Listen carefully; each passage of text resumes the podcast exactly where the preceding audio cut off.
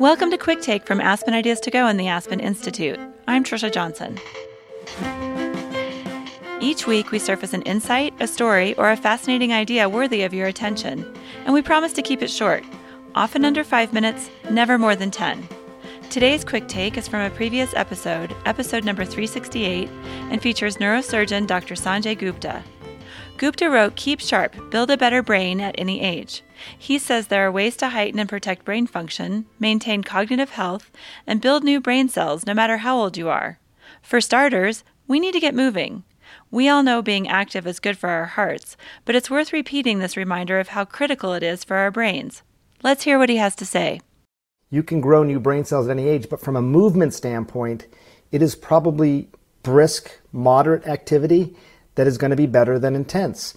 Because when you do brisk moderate activity you release certain neurotrophic factors these things that are sort of described as Miracle-Gro for the brain. The human body really wasn't designed to sit or lie for 23 hours a day and then go to the gym for an hour.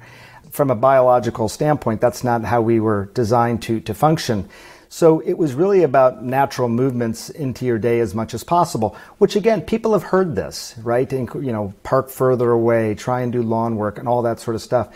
But the point is that in many ways, people have long thought of activity as the cure.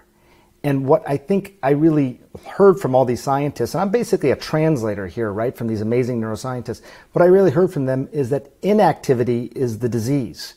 Don't think of activity as the cure. Think of inactivity as the disease. Every time you're about to sit, ask, do I need to sit? Could I stand instead? Brisk walking, do it with a friend, talk about your problems, but just inactivity is the disease. If that's the mindset, I think it'll help yeah. dictate your how you live. Next, Gupta talks with journalist Maria Shriver, who started the Women's Alzheimer's Movement. He emphasizes the importance of novelty and trying new things, and how he's stimulating neurogenesis and building new brain cells himself. And I always say, look, practice makes perfect. Do the crossword puzzles, play the piano, do whatever you do. That's great, but that's like driving the road that you already know so well, which is good. Practice makes perfect, but change builds resilience. So just doing new things. I, have started taking a painting class, Maria. You'll be happy to know. We talked wow. about this briefly.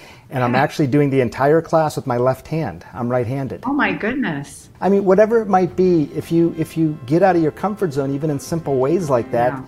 that is mm-hmm. how you actually stimulate neurogenesis, the building of these new brain cells. That's inspiring to me. That's it for today's quick take. Find a link in our show notes to listen to the full length episode featuring Sanjay Gupta, Maria Shriver, and NBC's Natalie Morales.